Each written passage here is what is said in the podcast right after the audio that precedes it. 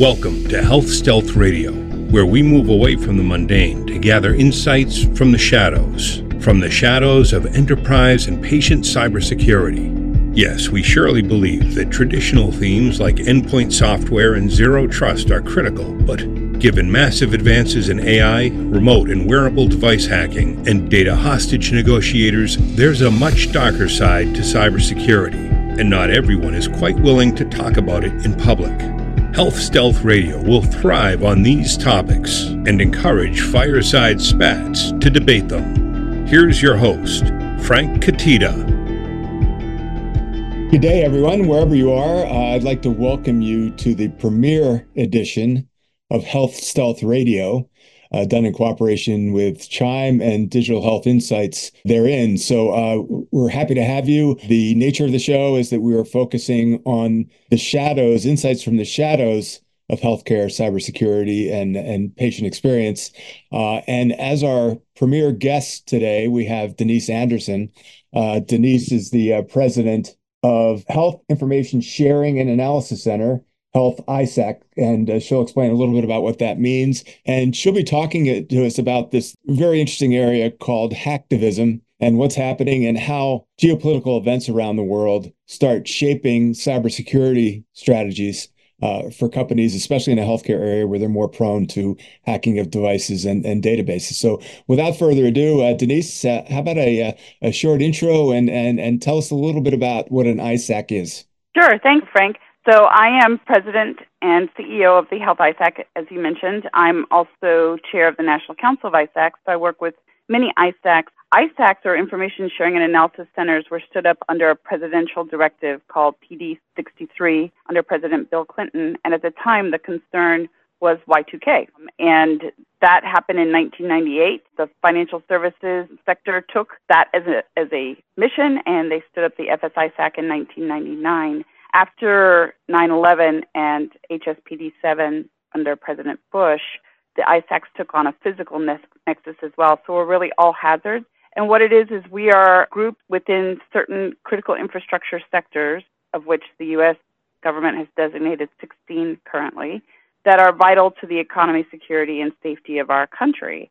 So basically, our owners and operators within healthcare, the Health ISAC, for example, are owners and operators of medical device manufacturing companies, pharmaceutical manufacturing companies, hospitals, healthcare delivery organizations, labs, radiological, anything that really touches the patient. You know, one could argue that uh, the fact that I put hacktivism in the subject line and in, in, the title here is, uh, to a certain extent, clickbait, but uh, it, it is it is very real. So I, I'm I'm wondering if for our audience that's not quite as familiar with this concept uh, as as you are, uh, if you could give me what your rough definition is of of hacktivism and how um, how it's starting to embody itself more and more around the world. Yes, I think actually what I may do is describe a little bit about what the threat actors are because hacktivists are kind of a unique beast in that scenario. So, threat actors are anyone that wants to come after um, an organization, and there might be a, a variety of ways that they do that. So, there could be criminal motivation, and their motivation is purely financial. Uh, we see the nation state motivation, and those motivations could be anything from trying to disrupt technology, being inside to get secrets, or just basically trying to uh, get some information if they need to to understand where they are against what they see as their adversaries. And then, of course, you have hacktivists. We also have insiders. Hacktivists tend to be a little bit of a wild card in that, in most cases, they tend to just want to get a message out, whether it's that they don't like what's happening or uh, that they want to disrupt somebody that they think is doing something that they don't like. But we're seeing now, um, and this is why I brought up the different types of threat actors, where nation states have used hacktivist type tactics or hacktivist groups to accomplish their motivations, as well as criminals trying to do it as well to disrupt or to keep the defender's eyes on something else, the DDoS attacks, the distributed denial of service attacks, which is a tactic that hacktivists tend to use, so that they can then go in and steal the money behind the scenes. So it's a very mixed bag of things. I, I, think in many cases, again, to the to the outsider, we view it as people coming in that disagree with things that Americans disagree with. or agree with. Um, do you find that there's American hacktivism going on too? That that there are people that are, I mean, that might be related to the Islamic people in in China uh, and the communities there.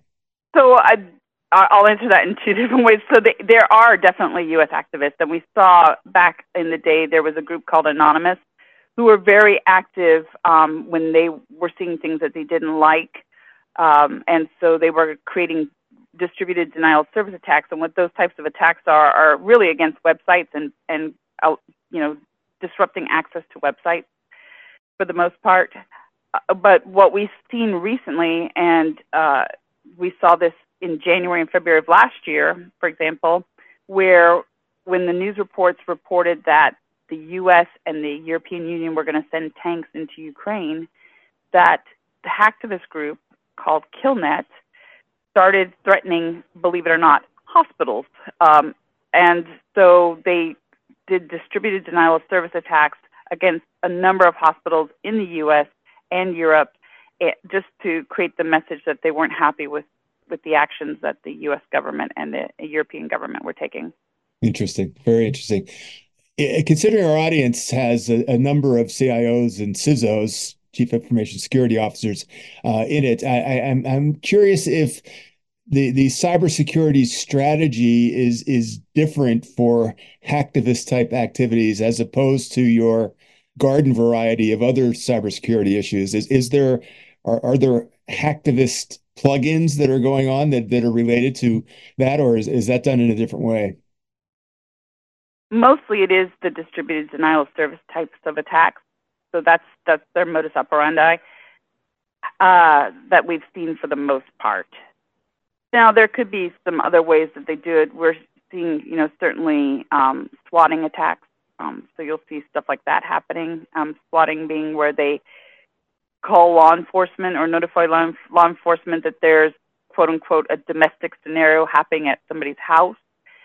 And then the law enforcement shows up and is thinking, you know, in one case it was, you know, recently was that there was um, a family member was holding another one hostage. And so here comes SWAT, the SWAT team on the front lawn, and the homeowner is like, "What's going on?" And uh, and you know, it obviously creates a very dangerous situation. But again, they're trying to create a message and trying trying to make people uncomfortable.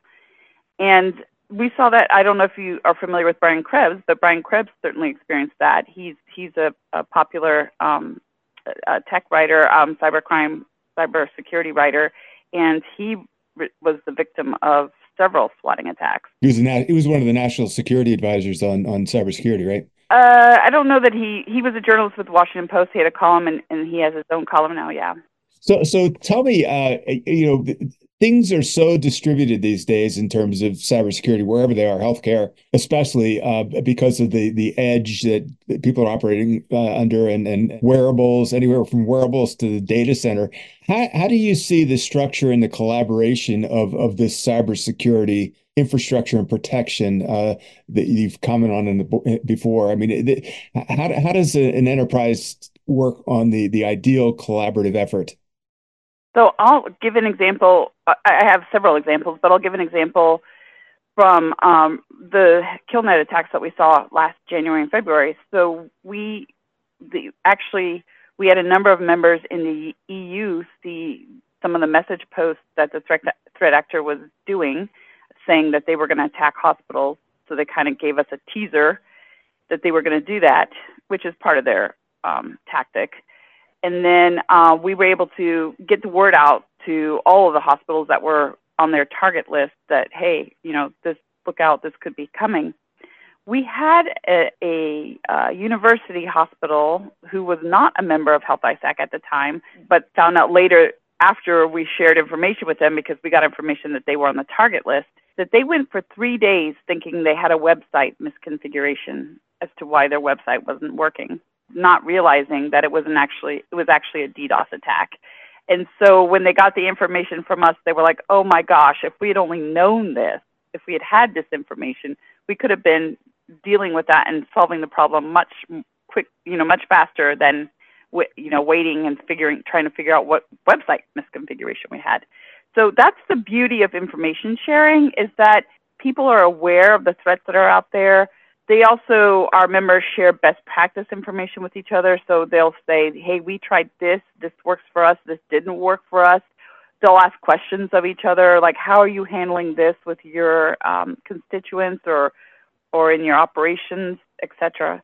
And that's that's the beauty of it. We also, I could give you an example also from the financial services days because I actually was employee number two at, at the financial services ISAC. And in 2012, 2013, they experienced DDoS attacks from a nation state that was actually posing as a hacktivist group. So that was an interesting mix at that time. But they target they were they were not happy with some of the U.S. policy at the time. It was sanctions that were being placed on them, and they took it out on the banks. So over a period of two years, the banks went through a number of very large, at the time, gigabytes of data that no one had ever seen before as far as a DDoS attack. And the sharing that went, took place amongst the companies, and then we also brought in the IT and communications providers and the, the DDoS mitigators into the conversation was so phenomenal that we ended up stopping the attacks because they became less effective. And that was all done through information sharing and learning tactics uh, so they would learn something like with, within the bank um, banking websites, they have ATM locators, for example, that harvest a lot of bandwidth. And what the attacker would do was go after that particular part of the site to hit it and then take up all the bandwidth to make the site go down. The banks learned, hey, let's put up a static, what they call the static site. So we had some insight into the threat actors botnet, um, which was the way that they launched the DDoS attack. And we could see the script being loaded, so we knew a bank was about to be hit. Then what they would do is they would go up and throw up their static website so that the attack became ineffective, so to speak. So that was all done through sharing and community and being able to learn from these tactics and and and fight against them. So it just reinforces the point that the there, there's a whole nother non-technical aspect of breach response strategy that has to has, to be implemented. I mean, I see so much of it as okay. Here's the fix. We put the alligator clips together. We stopped it, but just going from the the reception desk to the chairman's office and the boardroom and having that softer side of breach response is really really important. Absolutely. I always say that, you know, it's people, process, and technology, and most of the problem is people and process and not necessarily the technology. That's great. Just for the people just joining, I, would like to welcome you to Health Stealth Radio, our premiere edition here with Denise. And uh, this is coming to you from the shadows of uh, healthcare cybersecurity. So uh, we're, we're looking to get into the more skulky issues here. And Denise is our first guest, and she's doing that very well today. Uh, you know, I, we're all victims of watching television. And so we watch all this stuff that's really the equivalent of, of, of video clickbait on on streaming video and whatever we watch. Uh, you know, the one that we see sometimes, or was in one of the shows, is related to um, hacking of, of of medical devices, and in some cases, it could be a um, a pacemaker. And I think I read someplace uh, after I talked to you that that uh, Dick Cheney had to have some kind of special pacemaker uh, developed for him as when he was in the uh, in the administration. Now, what, what, do you what do you see as this the, this risk and and especially uh, one of our original conversations we talked about or you talked about is Israel being a major mecca of healthcare device manufacturing and and what kind of cyber risk do they have at the manufacturers level? I, you know, I'm not going to say that that can't happen, but I think it is a little bit of in the realm of Hollywood. The medical devices in many cases, a lot of the the white hat at, um, white hat attackers, or um, have in the, in the techniques that they've tried against medical devices. In most cases, you have to be very near in proximity or have certain information to be able to attack the device. I'm not saying that things can't be done, maybe even at the manufacturing level, if somehow an attacker got into a plant and was able to affect the quality of devices or that type of thing. But for the most part, I, I do think that, yes, there is a risk, but I don't know how big the risk is at this point in time or the likelihood of attack because it would take a lot of effort on an attacker's part to go after a device. That said, certainly it is a concern and it is something that medical device manufacturers have been addressing. And we've worked very closely with FDA through the ISAC. We actually have a medical device security council where we bring in not only medical device manufacturers, but also the major users, the hospitals and the healthcare delivery organizations, to have conversations around how each one can help each other. Because when you look at it, hospitals have tens of thousands of devices in their environment. And if there is a vulnerability that comes out, they have to figure out which device it is, how many devices do they have in their environment of that nature, are they affected by the vulnerability, and how they're going to go about patching them. So it is it's a very complicated, complex issue, and there's a lot of great work being done in that area. And we're seeing things from FDA with around the software bill of materials and also vulnerability disclosure, responsible disclosure. So there's been a lot of great effort in that space. And as to your question about Israel and the geopolitical situation happening over there, yes, Israel is seeing quite a bit of activity in that space. There was a hospital, uh, Ziv Medical Center, that they've claimed that Iran did a, an attack against them. Um, and of course, we're seeing the other impact from it is a lot of technology, security technology providers come out of Israel. And while they may not necessarily be attacked, although I think some are experiencing some kind of activity, the, it also is impacting production and shipping. So it's impacting the supply chain and the security services that these companies provide. So that's definitely a factor that organizations need to be aware of and, and plan for. Well, that's obvious. It's one of the most obvious, but yet at the same time, you think, wow, disrupt the supply chain, you disrupted the entire industry, as we know from the, from the pandemic. We don't have a whole lot of time left, and and I, I, like to get into some of the softer issues related to cybersecurity, and I'm looking at you as the personal brand called Denise. Uh, and and getting into the cybersecurity business, and uh, it, it just it, it's no secret that when you look at list of attendees at different events related to cybersecurity, uh, they in many cases are dominated by men uh, so my question is, what was your career trajectory like being a woman in cybersecurity? Did it make a difference? And do you think uh, uh, that women bring in a different cybersecurity business or security sense than men do sometimes?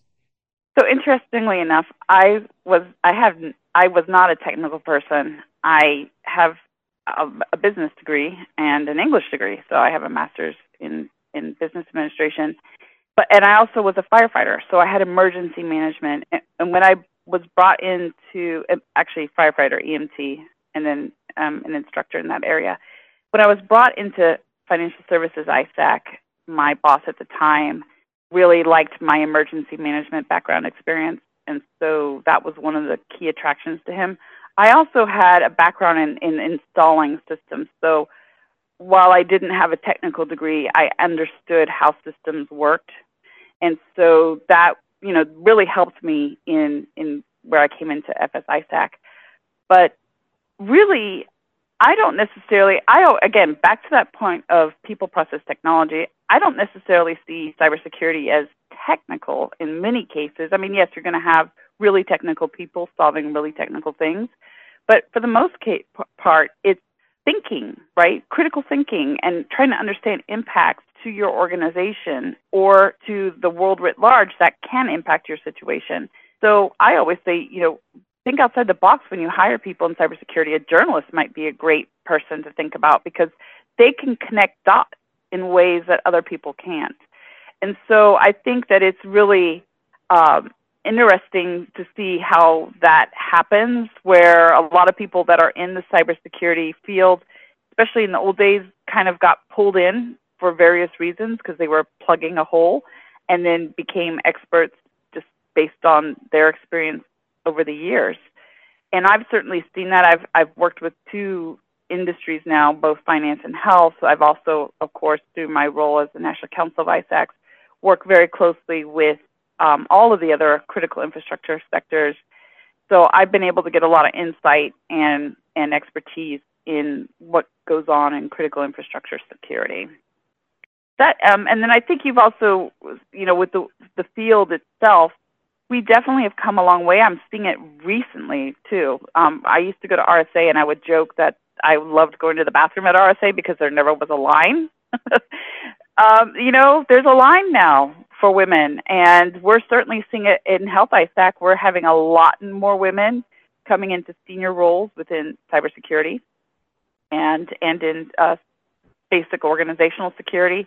And it's really exciting to see. I do believe that they do think differently than men do, and I think it's it's exciting. Uh, you, you almost beg the question of how do they think differently?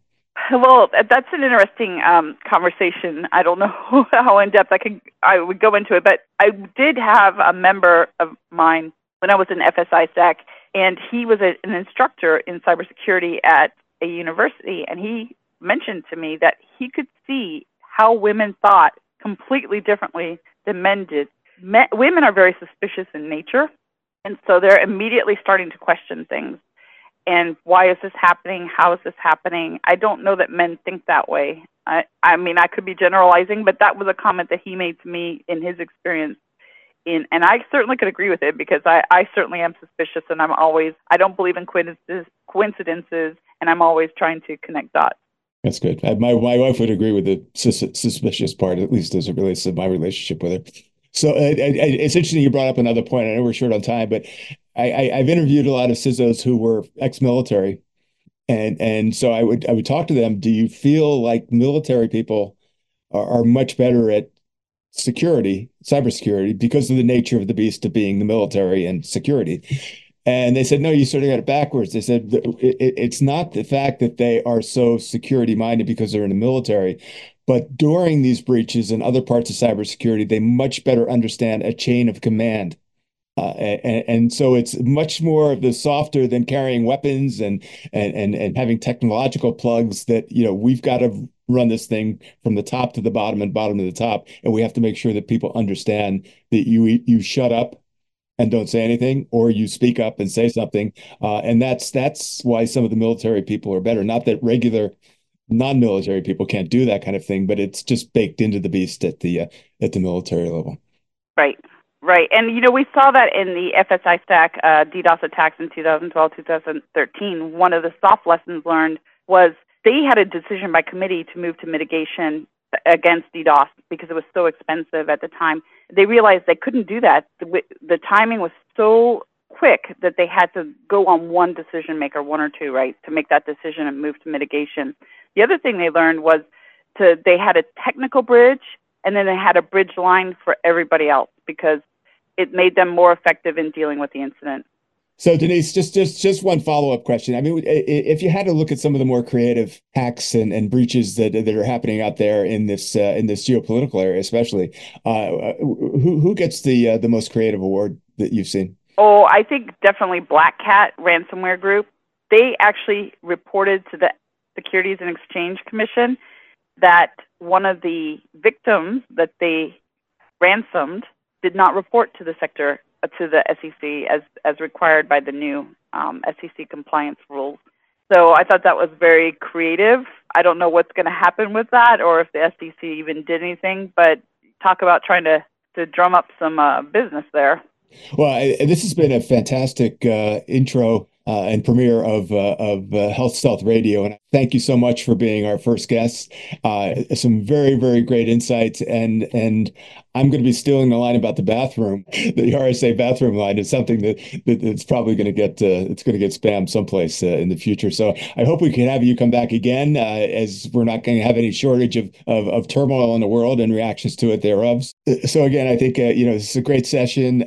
we've got so many more questions that we could ask and go into different directions on each one of these. Especially, I, I, you know, I'd like to take some time at, at another point talking about the non-technical type of security that you talked about uh, uh, related to the infrastructure and, and fences and buildings and so on, which I think are, are just as prone to uh, to attacks as, as the uh, software and hardware itself. So again, thank you for your time, and uh, we'll see you in a future episode, I'm sure.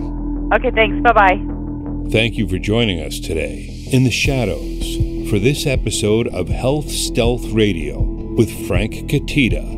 If you like the program, please be sure to share your comments on our social media sites, or feel free to contact us with suggestions for new and stealthy show themes. We look forward to welcoming you again for our next broadcast. In the meantime, stay safe out there.